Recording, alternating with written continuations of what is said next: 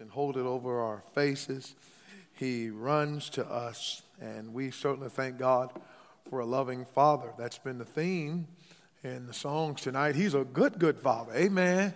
And he runs to us. What a blessing. Well, praise the Lord. I certainly appreciate the opportunity to be in God's house tonight and to look at the book of Job. Keep your seat, and I'll have you do that tonight because I'm just going to spend some time overviewing this book and giving you some information.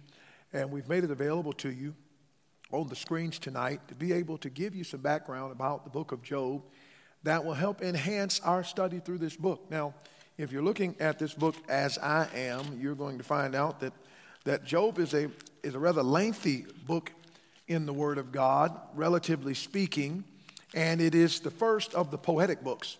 So the language in Job is that of uh, poetry and prose and, and words that will make this a very creative and colorful book in the Word of God. There's imagery and there's, there's all kinds of uh, parallelism, and, and God says some things that remind us of things to picture in our mind. And we're looking at prologue and epilogue and all these things where one part of the book is introducing it and the other part of the book is ending it and everything in between. So we are not going to get in a hurry. We're going to spend our time and take our time through it. I was talking to a pastor just a few moments before we came to church tonight, and he was asking me a question about the book of the Revelation, a Bible question about the meaning of something.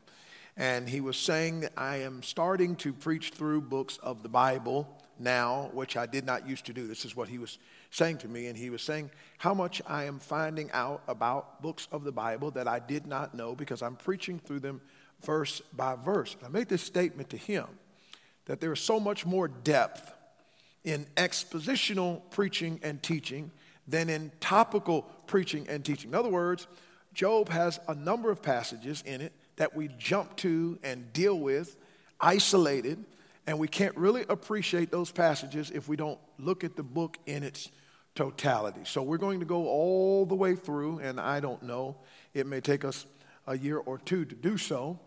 But this question that never goes away certainly warrants that time. Here it is. Why do bad things happen to good people? Say with me.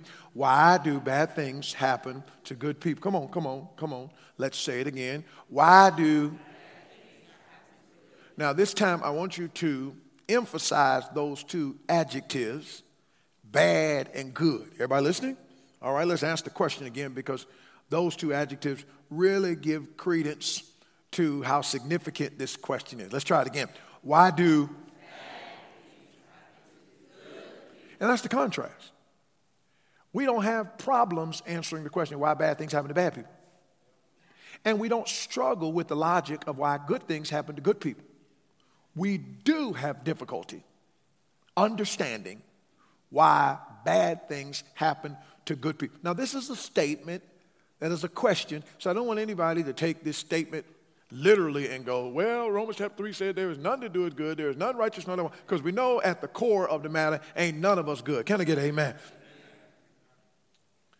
But we are asking the question why sometimes things that are bad happen to people who are living in a way that they do things that are good?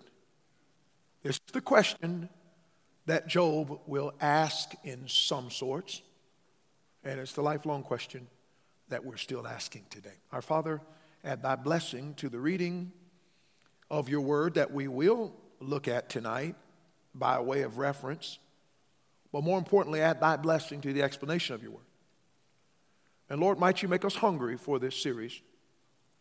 And then, Lord, may we dive into it with an expectation that your word has been given by to us in 2023. I am so glad that the message of Job was not just good then, it's good now. Now help us tonight. In Jesus' name, amen.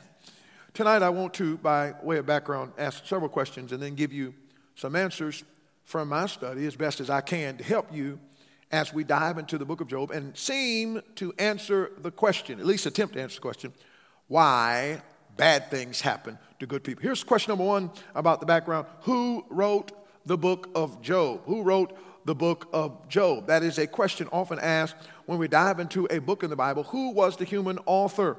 There are some that say Job wrote it. That would be the obvious, easy answer. Some speak by way of Elihu, one of his friends that wrote it, and some even think that Moses wrote the book. Let me be very clear. There is no certainty as to the human writer of the book of Job, unlike other books in the Bible that begin with the author saying he was writing, Paul, the servant of the Lord Jesus Christ, the books that speak in first person, where we know that the author was the one about whom the book is titled. There is no certainty in Scripture as to who the human writer of Job was. However, it does seem to have been a Jew that was an eyewitness of the events that happened in Job's life, and probably not Job himself, because the author writes about the death of Job, and it's logical to think that if he's writing about the death of another individual, that Job was not saying that about himself. Human author unknown, but ultimately, Paul said to Timothy, all scripture is given by inspiration of God. So, Pastor, I thought you were going to answer questions tonight. I am. Who wrote the book of Job? The Holy Ghost did. All right. The Holy Spirit of God inspiring some human writer to write the book of Job. God chose to not reveal it to us. So, therefore, it is not important. Question number two When did Job live? And let me say to you that if you look on the screen tonight, at the bottom of the screen, you're going to see a camera pop up. And if you see that camera pop up, that means that everything on that screen that's going to go up there is there. And if you want to take a picture with your phone, there's nothing else that's going to be added there. So you see that little camera up there?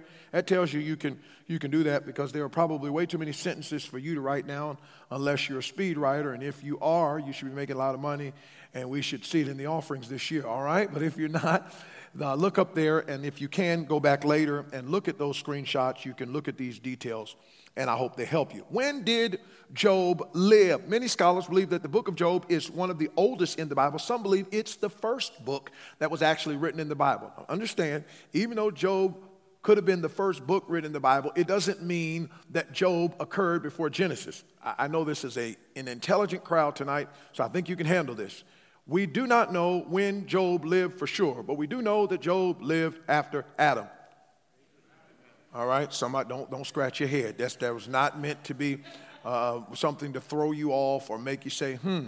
Job lived after Adam because the first man created was Adam. All right, so we don't know exactly when Job lived, but there are some hints in Scripture to tell us.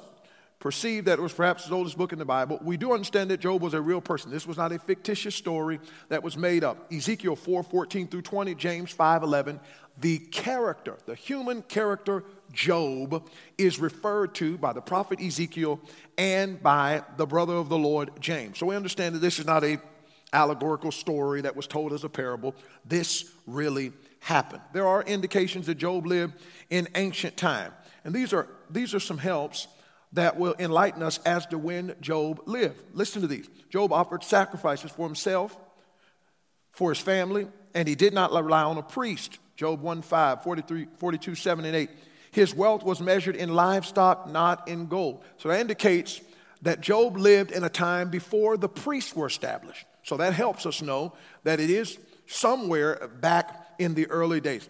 Job probably lived sometime between the flood and the time of Moses. Many scholars place Job in the patriarchal period. That's Abraham, Isaac, Jacob. These are the patriarchs, perhaps in the time that Abraham lived. It seems as if he lived before the giving of the law.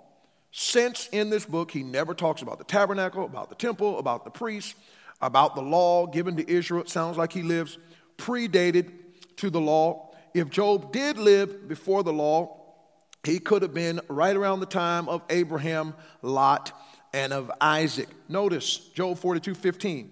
Job gave his daughters an inheritance among their brethren. Under the law of Moses, when a father were to pass his inheritance, he would only pass it to his sons unless he didn't have sons. So the fact that Job gave something to his daughters, being a righteous man, he would have kept the law, sounds to us like Job lived before the law was given. Everybody following me? Say amen. Now, we know that the law was given when Moses got the law, right?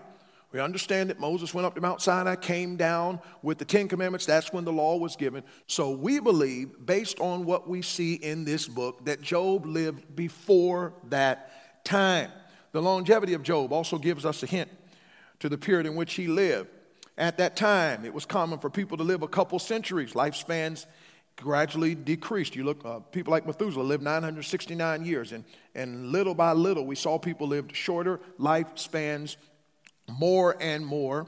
And when lifespans got under 100 years old after that. These details in this book tell us that Job probably lived more than 200 years old. Why? He lived to marry and become one of the greatest of all men in the East. That takes some time. Can I get an amen? He lived long enough to have 10 children, all right? You can't do that without some sort of lifespan. His children were old enough to have their own homes. After he lost everything, he lived long enough to father 10 more children and amass greater wealth. Details about that in Scripture. He lived an additional, and this is all in Scripture, 140 years after this. The, scripture says after this, after all of these details that we hear happen, all of his losses, all of his tragedies, he lived 140 years after this. And the scripture tells us, Job 42, that he saw his children and grandchildren to four generations. So it's logical that Job lived more than 200 years and that he lived sometime between the flood and Moses because after that time, men weren't living that long. So I hope I'm making at least somewhat of a convincing case as to when Job lived and who wrote the book. God wrote the book through some human author that we don't know. And Job, the man, lived in a time probably between the flood and Moses. Everybody following me say amen. Now, I'm going to give you 10 lessons tonight, and then you go home on what we can learn from Job. Because I want it to stir your appetite. Because I can simply ask the question why bad things happen to good people, and immediately your antennas ought to go up. Huh? That? But there are practical lessons in Job that ought to entice your appetite even more. Because what Job teaches us, we certainly need to learn. Here's lesson number one God is in control. Let me say that again. God is in control. Duh, duh. No, no, no, no, no. I didn't say you didn't know it. I said you need to learn it. And, and listen to me. Let me just say this to you biblically. This is a good rule to live by as a believer. The only part of the Bible I believe is the part I behave. Let me say that again. The only part of the Bible I believe is the part I behave. Believe, believe, Belief is only that which moves us to action, and anything that we claim to be belief that doesn't move us to action is merely masquerading belief. We don't believe something if it doesn't move up. Well, Pastor, not necessarily. Some people believe something, but they really don't act on it. Let me tell you something. If you believe that walking on this platform, you're going to cave in, I guarantee you, you ain't going to walk on this platform. And if you believe that God is in control, you won't be stressing and fretting and complaining and wondering because you know that what you don't know, God knows. And as long as God knows it, you're fine with it because God is in control. Lesson number two this is a statement that the Lord gave me today in study. And I coined it this way, and I hope that you and I will hone in on it in the book of Job because it's one that will help us spiritually and inform us practically. Here it is suffering is not always a consequence of sin, but sometimes a complement to our service. Let me say it again. Suffering is not always a consequence of sin, but sometimes a complement to our service. Now, why is Job teaching us this? Because in the story of Job, Job is going to suffer, and the instinct of people around him is that he is suffering because of his sin. Watch this now. Do you remember this man in John that the Bible tells us was, was, was sick from birth? He was blind from his birth, and the question of the disciples was, or other people was, who did sin? Huh? And Jesus said, neither his mother or his father, but that the works of Christ will be manifest. Listen, here's what the Bible is telling us way back when and still telling us now. We tend to think that when people are going through suffering, it's because of something wrong that they did. Sometimes it is, but sometimes you are not suffering as a consequence of your sin, but you are suffering because of a complement to your servant. In other words, Job didn't go through suffering because of something he did wrong. Job was marked to suffer because of something he did right. And that ought to encourage some of us. Because Christian people quick to point the finger. If they're going through that, they must be living wrong. If they're facing that, must be living wrong. Job slays all of those stigmas because if he weren't living right, he wouldn't have suffered. And if he wasn't suffering, he wouldn't have proved God true. And if he didn't prove God true, we wouldn't be reading about it in January 2024. I'm saying to somebody tonight that goes through suffering in 2024, sometime you need to be still and let God be God because sometimes your suffering is not him giving you a consequence to your sin, but giving you a compliment to your service and reminding you, I let the devil mess with you because you love me, and I'm going to prove to the devil that you love me enough to keep serving me even when he messes with you like you did when he didn't. Amen? Number three, Satan is under God's authority. No, no, no. That was, that was terrible. That was a terrible response to such a wonderful truth. Let me say it again Satan is under God's authority. Now, when you say, Pastor, why should I say amen to that? Because you ought to be glad that the, the, story of Job teaches us the devil can't do nothing to you unless God says it, he allows it. Watch it. The, the devil has to ask permission from God to mess with you. Come on, somebody say amen. He's a roaring lion walking about seeking he may, whom he may devour, but he cannot do anything to you unless God gives approval. Can I get an amen? We learned that in Job chapter 1 and 2. Number four, friends may fail us, but God will not. Let me say that again. Friends may fail us, but God will not. We're going to find in the story of Job that his three closest friends are going to emerge with a depth of wisdom that they think they have that is nothing more than a bunch of foolishness. And they're going to give him all the reasons why he's going through something and all the advice about why he's going through something. And I'm not saying that they're bad people. I'm just saying you're going to have to learn in life that some of the people that you love the most will let you down the most. But God will never let you down. Number five, even in silence, God is present. Chapter 23, Job goes on a quest to find God and can't. But he discovered in Job 23, even when I can't find him, he's still there. Come on. Anybody ever been looking for him? I said, anybody ever been looking for him? Anybody ever put an APB out on God? Could I tell you something? When it is unsuccessful, just remember, just because you can't find him doesn't mean he's not there. Number six, wisdom comes from fearing God and turning from evil. Job 28 28, look at it when you get some time. Wisdom comes from fearing God and turning from evil. The, the verse is basically going to tell us that's where we get wisdom and that's where we get understanding. You know what that tells me? That Christian people who don't know what to do perhaps need to quit looking at answers about the specific question and just decide I'm going to respect God and stay away from sin. And maybe by doing those two things, I'd get smarter about the area for which I'm trying to get an answer. We want God to give us a specific answer to our questions, but we don't want to obey Him in other areas of our life. And Job is teaching us that you're going to have to just learn how to fear God and to stay away from sin. And all of a sudden, you'll find out that your eyes will be more discerning. Here's what I'm telling you God will give you more information about stuff that you are clueless about if you would obey Him in the areas He's already instructed you. Number seven, we are prone to sin when suffering. Let me say that again. We're prone to sin. You know what that means? You better bolster up your spiritual fortitude when you're going through trials because the tendency in trials is to lose your mind. And Job tells us in chapter 42, verse number 3, that I was speaking, but I was speaking from a perspective of ignorance. Look at me, church. The worst thing you can do is run your mouth when you don't know what you're talking about. Let me say that again. The worst thing you can do is run your mouth. And there are statements. That, now, we talk about Job. Job was a fearing, fearing man when it comes to God. He hated evil when he came to God. He stood for God. But, Job was not sinless, no such thing except for Jesus. And you say, well, well, well, Pastor, I don't believe Job's, you know, messed up. Well, in Job 42, he said, I repent. You don't have to repent if you didn't mess up. And Job 42 tells us that Job said, I started speaking. I started speaking when I didn't know. Listen to me, church. You're going to go through some things this year that render you in a state of calamity and adversity.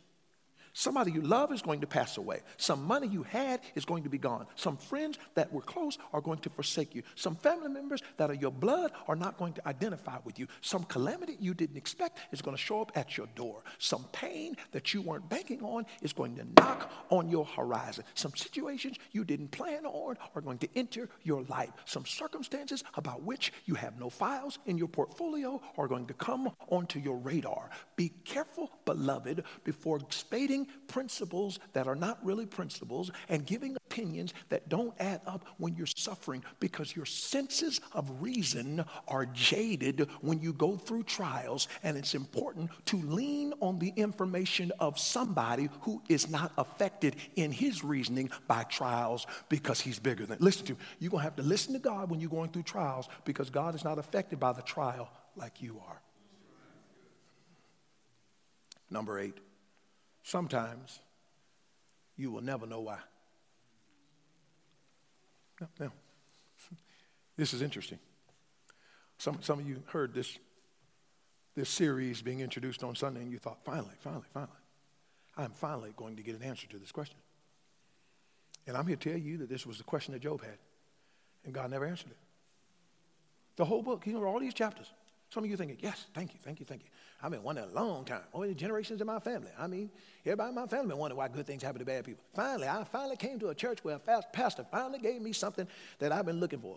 I'm finally to find out why good things happen to God. No, no, no, no, no. You're not to find why good things, why bad things happen to good people. You're not going to get that answer. Job didn't get it either. God is going to answer him in Job 38 through 41, and none of those answers in Job 38 through 41 are the answer to why bad things happen to good people. God's going to ask him questions like, When I made the earth, were you there? Uh, uh, when I created the angels, were you there? When I put the firmament into place, were you there? Did I ever need your help to help me creating because you were not around? Here's what God is going to say to Job You don't need to know why, you just need to know who. This is what Job is going to teach us. You stop telling God what questions you need answered, and you, you start believing the information that God gives you. And when you trust the who, you don't need to know the why. And our demand for the why is a manifestation of our distrust in the who. And when I insist God tell me why, it is to cover up my lack of dependence on the fact he's the who. Except ye be converted and become as little children, you shall all likewise perish. This is what Jesus said. He never commanded in Scripture that kids embrace an adult faith. But he did command in Scripture that adults embrace a childlike faith, because only a child can step out in the middle of a busy highway with his hand in his parent's hand and not say, Did you look at the crosswalk at two years old? Not say, Did you make sure no cars were coming? Not say, It looks like, by the way, I judge it at six months old, Dad, that that car is going 68.5 miles an hour. No, no, no, no, no. The child just walks across the street because the person who's his daddy or the person who is her mama is trusting enough to say, That's just somebody I look up to, and if they going across the street, I'm going with. Listen to me. You don't need to know why God let you go broke. You don't know why, need to know why God took your love. You don't need to know why God let you go to. You don't need to know why that prodigal's gone. You don't need to know why you got fired. You don't need to know why people are talking about you. You just need to know that if Jesus is walking across that street, I trust Jesus, I trust God, and I ain't gonna get hit by a car unless God lets me. And if He lets me get hit by a car, He's good enough to raise me right back up again. Number nine. Repentance and forgiveness bring blessings. Here's a verse. Here's, here's a great verse. And the Lord turned the captivity of Job when he prayed for his friends. Listen to it again. And the Lord, Lord turned the captivity of Job when he prayed for his friend. Watch this now. God broke through on Job's own personal experience when he forgave the people that treated him the worst. Oh, I need a breakthrough. I need a breakthrough, Lord. I need a breakthrough. I just need you to pull me out of blessing. I need something in the mail. I need somebody to care for me. God, I need you to come through and help me on my behalf. And God might be saying, once you get over your bitterness with what's the name, maybe I can give you the breakthrough. Repentance and forgiveness bring blessings. And number 10, and I'm finished. God always vindicates his servant. In other words, he will clear his servant. People will accuse, people will attack, people will malign, people will lie, people will have more opportunities to get their narrative out. They got more microphones, got more connections, got more airway, got more media, got more influence, and you will never have the ability to shut down all their foolishness. But in the end, God will prove the right one to be right because that's what he does. So you keep doing right, and don't worry about trying to prove yourself right because that's not your job. God always vindicates his servant. Why do bad things happen to good people? A lifelong question that Job asked that God, in his own way, sustained him in having the question. And my prayer for Crossroads Baptist Church and all of those of you that will journey with us through Job is that God will sustain us just like he did his servant Job. Our Father, we thank you for the help from your word. May you continue to strengthen us, move in our midst, and be for us what only you can be. Thank you for what you're doing in all of us. Teach us more about you and more about ourselves so that, Lord, when things don't make sense, we will learn to trust the God who is always good and always right. We love you. In Jesus' name, amen.